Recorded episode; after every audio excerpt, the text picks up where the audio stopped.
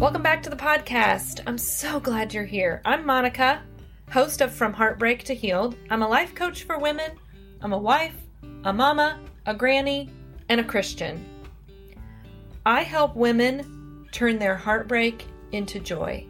After walking my own infidelity journey, it has become my passion to help guide you on your journey.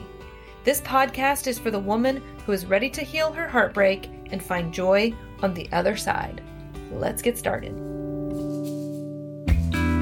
Today I want to talk about finances. And I know this is a topic that most people like to avoid, but I also think it's a topic for a lot of women that are walking through infidelity that keeps them stuck, that keeps them in fear. And so I want to just give you a few practical tips that you can do or practice to kind of help get you out of the fear of the finances, out of the fear of, can I afford to be on my own? Can I afford a divorce? Just a few suggestions of things that I think are a good idea to do just to be prepared if your infidelity journey leads to divorce. And it doesn't always do that. But I think one of the things that experiencing betrayal does for us is it opens up this need to have safety measures in place. And one of the safety measures that we need to have in place is our finances. So one of the things that I recommend doing as you're walking this journey is to set up an account without your spouse's name on it. You don't need a bunch of money in there. I ended up having an account. Honestly, I set it up and then I forgot I had it till well after the divorce. But I set up an account and I think I maybe had $1,200 in it. It was just some extra money we had, and I put it in an external savings account, not necessarily to keep it from him or to set it aside so that it would be my money. But honestly, I put it there so that we wouldn't spend it, to save it. And then I forgot about it and remembered it after the divorce. And it was nice to have that little piece of comfort that I had some savings stocked away.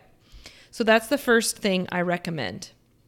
The second thing I recommend doing is setting aside a little stockpile of cash, because you just never know when you might need it. And for me, I would sometimes, if I was going to the grocery store and charging the groceries, you could do cash back. We have a Discover card, so you could do cash back. So I'd maybe get an extra $20 out and I'd bring it home and stick it in an envelope. Or one time we got a random check in the mail for $600. I still to this day don't know what it was for, but I just cashed that check and I stocked it away. And so there again, when we got divorced, I think I maybe had, I don't know, $1,200 in cash that I had kind of been slowly just saving up. That was nice to have in case I needed it. And so if there was extra grocery money at the end of the month, I would set that aside. If I, in any of my budgets, if there was extra at the end of the month, rather than finding a way to spend it, which is what I usually did, I kind of socked it away in a little envelope in my underwear drawer. And it gave me a sense of safety. And that's the thing that you lose when you experience infidelity, is you lose that sense of safety. And honestly, for me, I've been realizing I never had that. I never had a complete sense of safety in my first marriage like I do now. But I think we need to put things in place to make us feel safe, even if a divorce never happens, just to have that.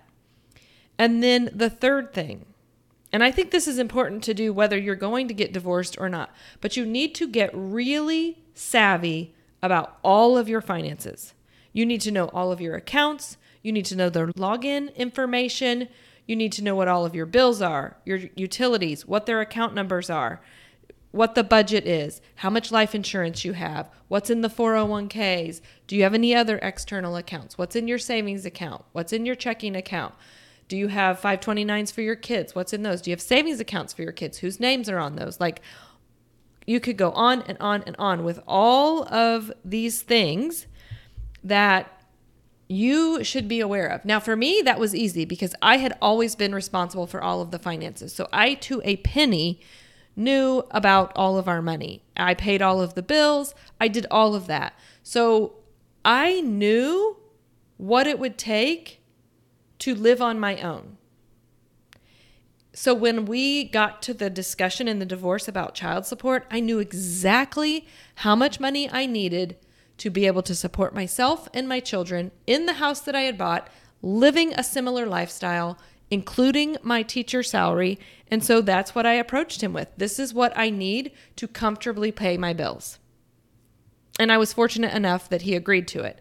But I knew everything about my finances, but I can tell you when my former mother-in-law lost her husband, she knew nothing about their finances. And so that was something, so here she's grieving the loss of her husband and at the same time having to learn what bills they have, what debt they have, who they owe, how much they owe, and she had no clue about any of it. She didn't even know if he had life insurance when he passed away. And so I think that it serves us well as women, even in strong, healthy marriages, to know our finances. And if you can do those three things, you're going to just give yourself that sense of safety, and you're going to just feel so much more in charge of your life, in control, I guess would be a better word, of what's happening in your life. So if your husband, your spouse, your partner comes to you and says, listen, I think I want to be with this other person. I'm filing for divorce. You have yourself in a place where you can speak from knowledge about what you need and what you want in the divorce.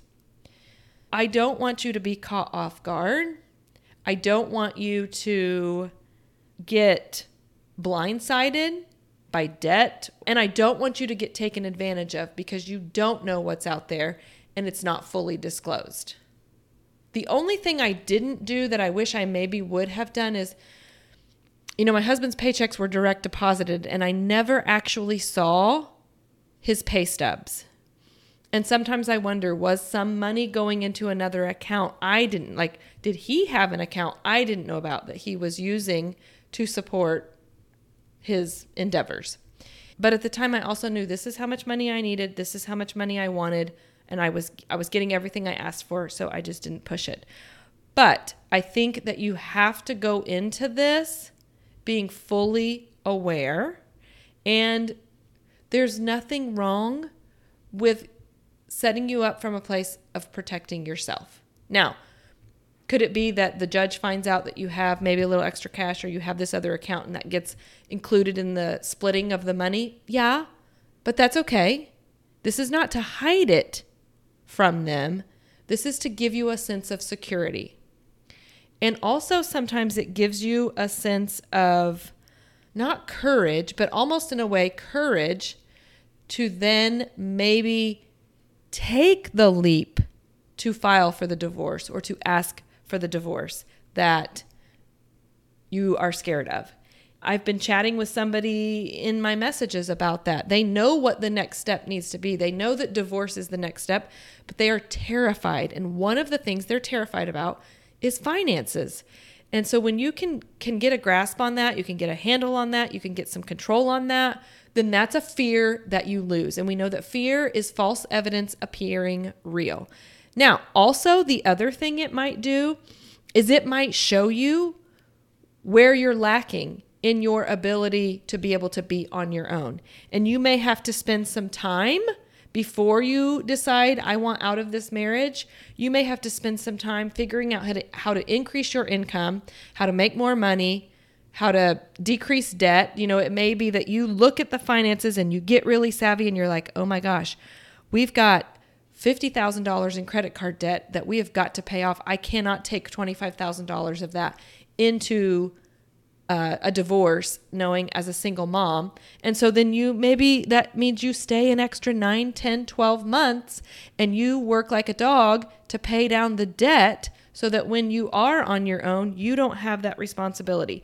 But it gives you choices and it gives you informed choices when you know your finances, and then just having a little backup cash and an account in your name just gives you some, because listen, we can sit here all day and say, I know he'll treat me good. He'll be fair to me. He just wants, you know, people get ugly in divorce. It just happens. And as much as someone may promise they're going to take care of you in the divorce, that doesn't always happen. And it's nobody's job but your own to protect and take care of you and your finances and to ensure your financial security. And so doing whatever you can to secure that and doing it ahead of, in front of a divorce is only going to serve you well for the divorce and into the future. And so I want you now, if you, this divorce is not even on the table for you, that's great. I'm happy for you. But the majority of the clients that I work with, that's not the case.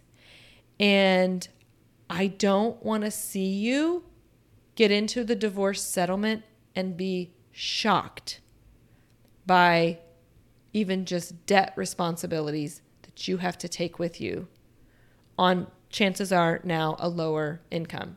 Because for most women, their income is lower. They're not the breadwinner in most cases. And in my case, what was it? My husband made 13 times what I was making, I think, when we divorced. So I was nowhere near the breadwinner. But knowing what I needed, knowing how much everything cost, just gave me such peace of mind when we went into the discussions about child support, about splitting the finances and splitting the debt. We each had ended up with a house, you know, that was our debt. And I guess I had a car payment too, but just knowing those things, I could show up in more confidence and not in fear. And fear keeps us stuck.